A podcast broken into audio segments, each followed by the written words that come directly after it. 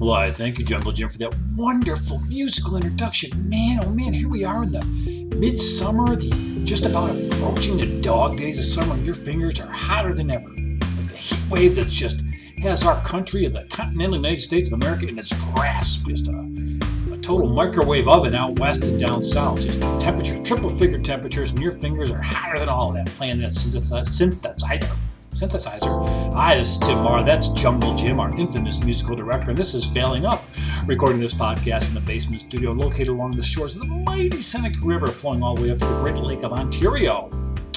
That's right, the Great Lake of Ontario, and if you make you know, uh, you get up there in Ontario, and make a right, you're going to go past 1,000 islands. That place is jamming right now. 1,000 islands. 1,000 islands. There's 1,000 islands there, a little more is jamming on the St. Lawrence Seaway. All vacationers and boats, and you got to now and again you get a you know you get a big freighter coming through. Oh, all of that take you all the way up, all the way up. That river flows north. Very rare. That river flows north all the way out to the mighty Atlantic Ocean, around the world, just like my voice. If you make a left, you're gonna little north, you get up to Toronto, Ontario. Great city, Toronto. A lot of fun times, a lot of memories in Toronto. Of good times in Toronto, Ontario. If you go a little left, a little, somehow you're going to get to Buffalo. Somehow you're going to end up on Niagara Falls. Somehow you're going to go over the falls. Somehow you're going to end up in Lake Erie and all those other great lakes, those huge lakes right around the country, and these gigantic lakes. All one big body of water. And that's where this microphone is right now, right by the Seneca River that'll lead you to all those bodies of water. Man, oh man. I'll tell you, I'll tell you something, Jim all we're hearing about now is travel and travel woes, travel woes, especially in the airline industry. And uh, having flown recently, you know, and uh, not flown in a little bit, but having flown recently, I'm just amazed.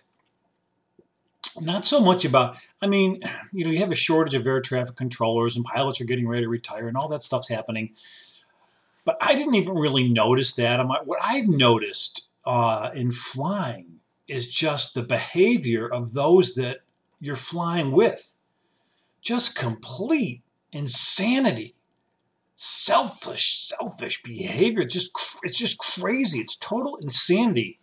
From the time you you get past the time you get to the security line, the security line, you know, if, if you take the whole experience of an airport, you know, you get to the airport, you've probably be, you know pre-checked in, you're all set everybody, everybody tries to pack their entire life into a carry-on, uh, carry-on luggage. You want to be carry-on. Nobody wants to check luggage. One, because now they actually charge you to check luggage. There was a time you didn't. You checked luggage for free.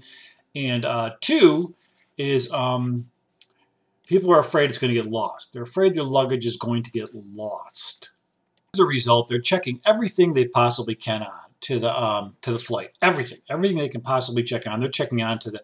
They're they're checking it all in. They're putting it check on luggage and they're checking it in. Not checking it in, but they're bringing it on board that flight with them. And they and these carry-on, it's called carry-on, not check-on, carry-on items. When it used to be back in the heyday, a carry-on item was like a, a backpack or something like that. But now there's these big these big uh, wheelies and you know and then you get a group you get a group of individuals flying and they'll you can carry on a carry-on item and one personal item. And people are packing their entire life. I just saw um, 1883, uh, Yellowstone 1883, where they were they're getting ready to cross the, the, the river, and they had all the stagecoaches. They're going to cross the river, and Sam, uh, the head the head guy, uh, Sam, what's his face? He's a he's an actor that everybody thinks is the hottest cowboy that ever lived. But he's um he's telling these folks, you got to ditch all the weight in your wagon, or you're going to drown in the river. You got to get rid of all that stuff because because these folks traveling, uh, the pioneers going west, they like pack desks and furnitures and pianos into their wagons, and that's what people are doing with carry-on luggage. They're packing everything they can in that carry-on luggage. And damn it, they're going to get on the plane, and that thing's going to fit in that overhead. If I have to kill myself to do it, so that agony is already starting because nobody wants to check their luggage, probably for some good reasons, but they just don't want it. They're going to pack it in, they're going to carry it on, which then in turn causes the dilemma of we have limited overhead space. There's limited space in the overhead compartments on the plane. And they'll tell you that. Due to the limited overhead compartments, we're asking you to bring your luggage up to the counter and we'll check it. No, nobody wants to do that. And there are people, you know, you get to your gate I always have gotten to gates. I, I'm obsessive about airports. I've always been obsessive about traveling. I used to travel a lot. I've always been obsessive. When I get to airports, way I get to airports so early that those traveling with me wouldn't travel with me. I get to the airport four hours early. I'll hang out in the airport. I'll people watch. I'll have dinner in the airport. I'll have breakfast in the airport. I'll do whatever I got to do in the airport, but I'm relaxed in that airport. I do not run through airports. I get there early and I, tur- I turn it into a day. We used to be on meetings because, oh, we're going to go out to dinner before we cut your. Not me. I will see you at the airport. That's how I roll. So you get to the airport and you get to your gate. And now everybody's, you know, everybody's just kind of hanging around the gate. But you know, everybody around the gate, they're eyeing each other. Everybody's eyeing each other. Everybody is got eyeing the gate. They're waiting for that person from the airline to get behind that counter. And as soon as that person gets behind the, the counter, weight is kind of shifting. As soon as they see the flight crew kind of, you know, come through, weight is kind of shifting. You know, people are going up and asking questions. People are trying to get into first class. All that stuff's happening, you know. Little, and you know, people are starting to look at their luggage. They're huge, enormous carry-on stagecoach freaking luggage filled with every life belonging they have. Because God forbid I have to check it and I'm going to squeeze this mother freaking thing over the, that little crammy overhead compartment if it kills me. And I'm going to take you out doing it. Which then in turn means when it comes time to board the plane, even though they have zones and they have numbers and they're going to board you know individuals with special needs first individuals with families everybody wants to have a family and if you're traveling, everybody wants to be traveling with somebody who's going to get on early. Then they're going to, you know, uh, you know, elite flying clubs and all that kind of stuff. They're going to board all those. So that's that's a good chunk of change. And then they're going to, st- but the soon they say we're going to start boarding in about 10 minutes, people get up. People start, they're not sitting in the seats anymore. They're not eating stuff they shouldn't eat because you're going to go to the bathroom on the plane. Now they're starting to position themselves, position themselves to get on the plane. And this is when the ugliness really starts to begin. This is where it's dog eat dog, mano e mano.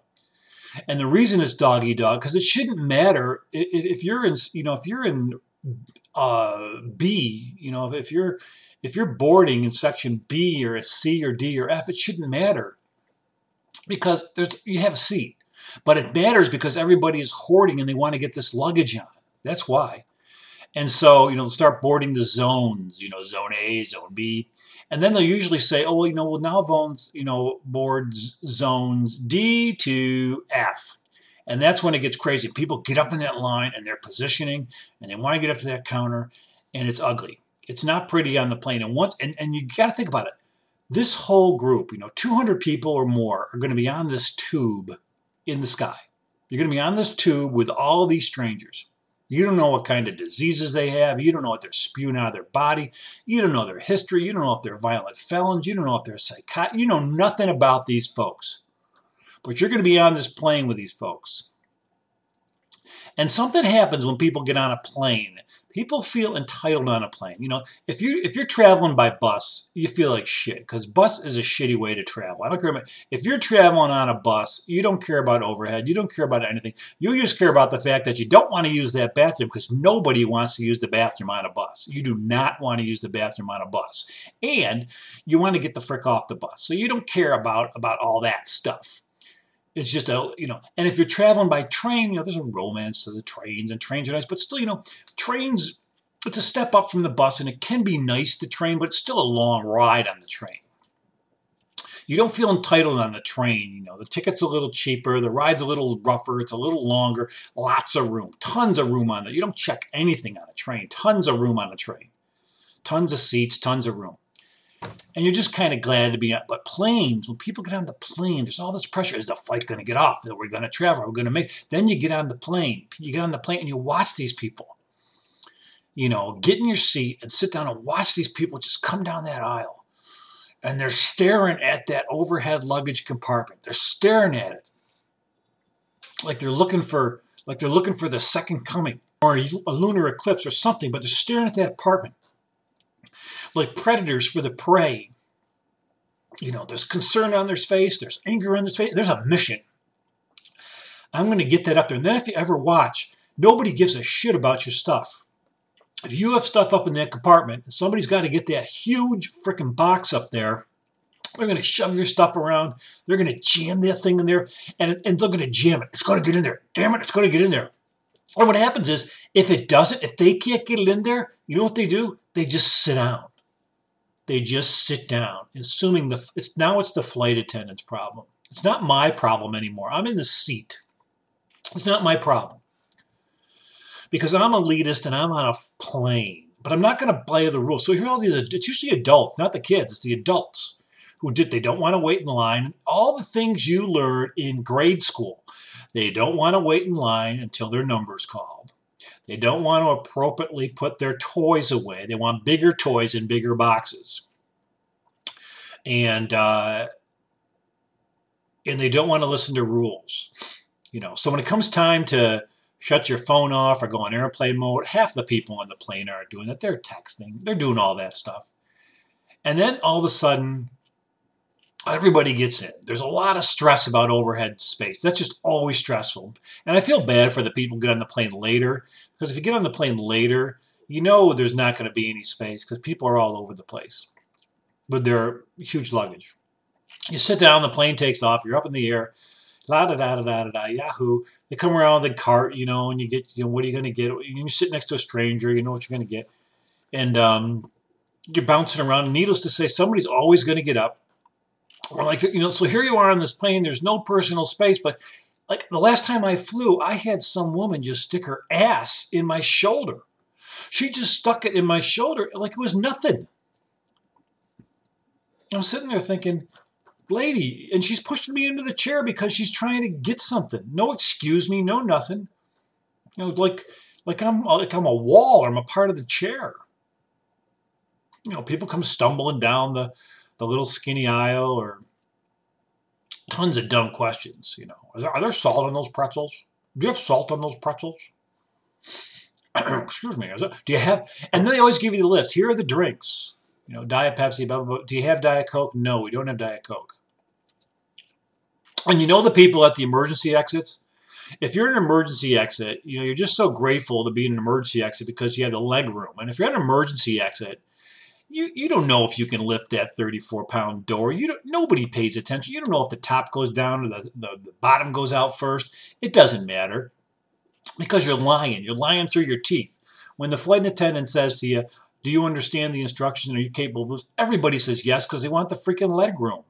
If that plane goes down, first of all, you're not going to need the emergency exit. Secondly, nobody in that exit is going to open that door. Thirdly, if you've ever seen people get off the plane at the end of a flight, it's mass chaos. Nobody is going to, if that plane goes down and skidding across the runway and there's a spark, nobody's getting off of that plane orderly. There's going to be like 55 people cramming you face first into that door before you can even open it, trying to get out.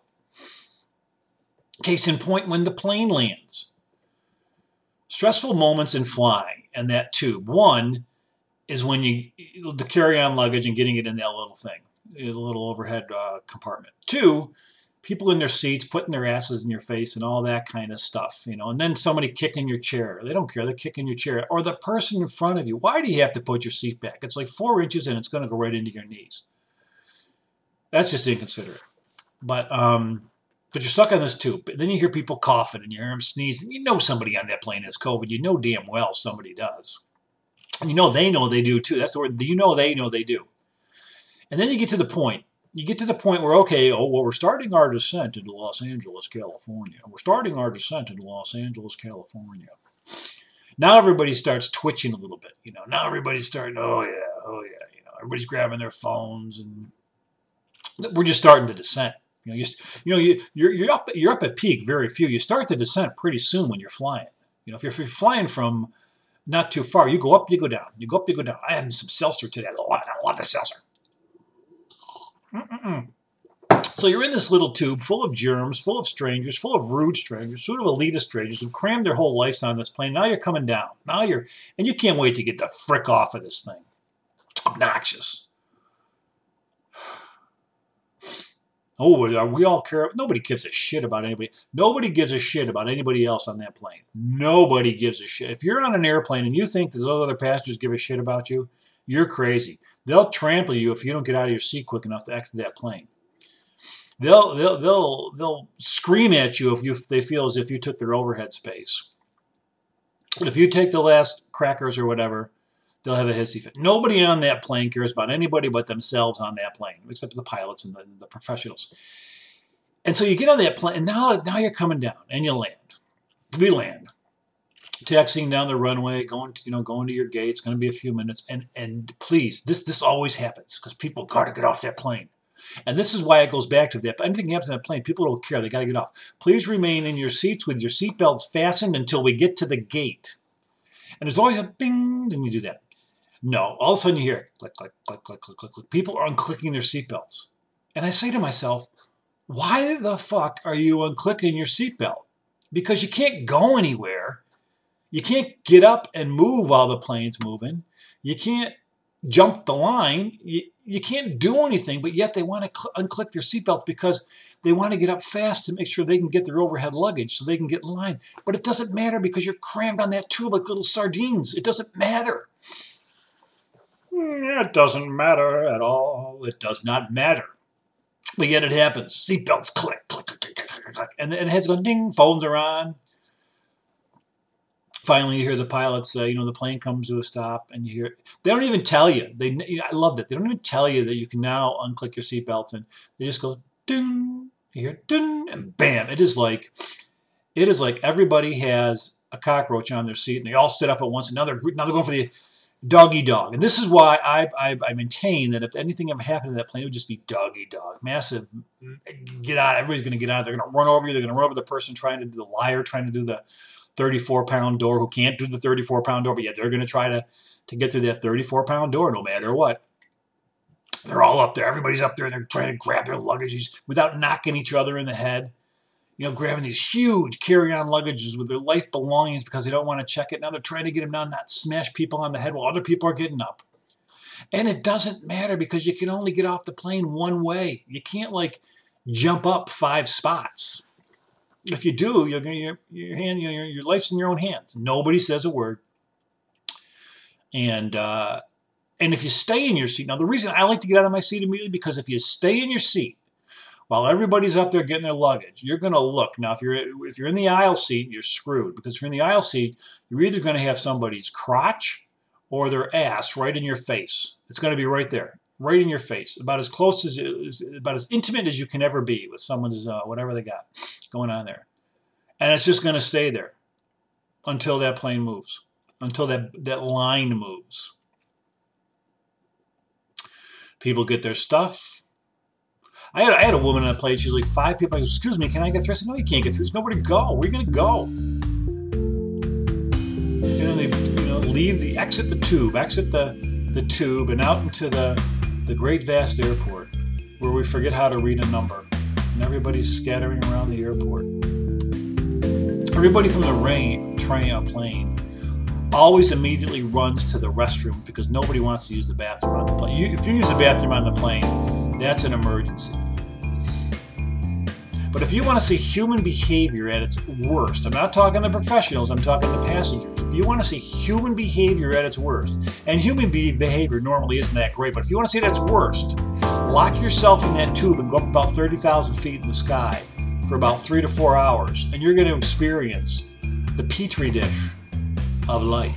That's right, Jungle Jim. I hear this is Tim Mahar. This is Failing Up. Bye bye.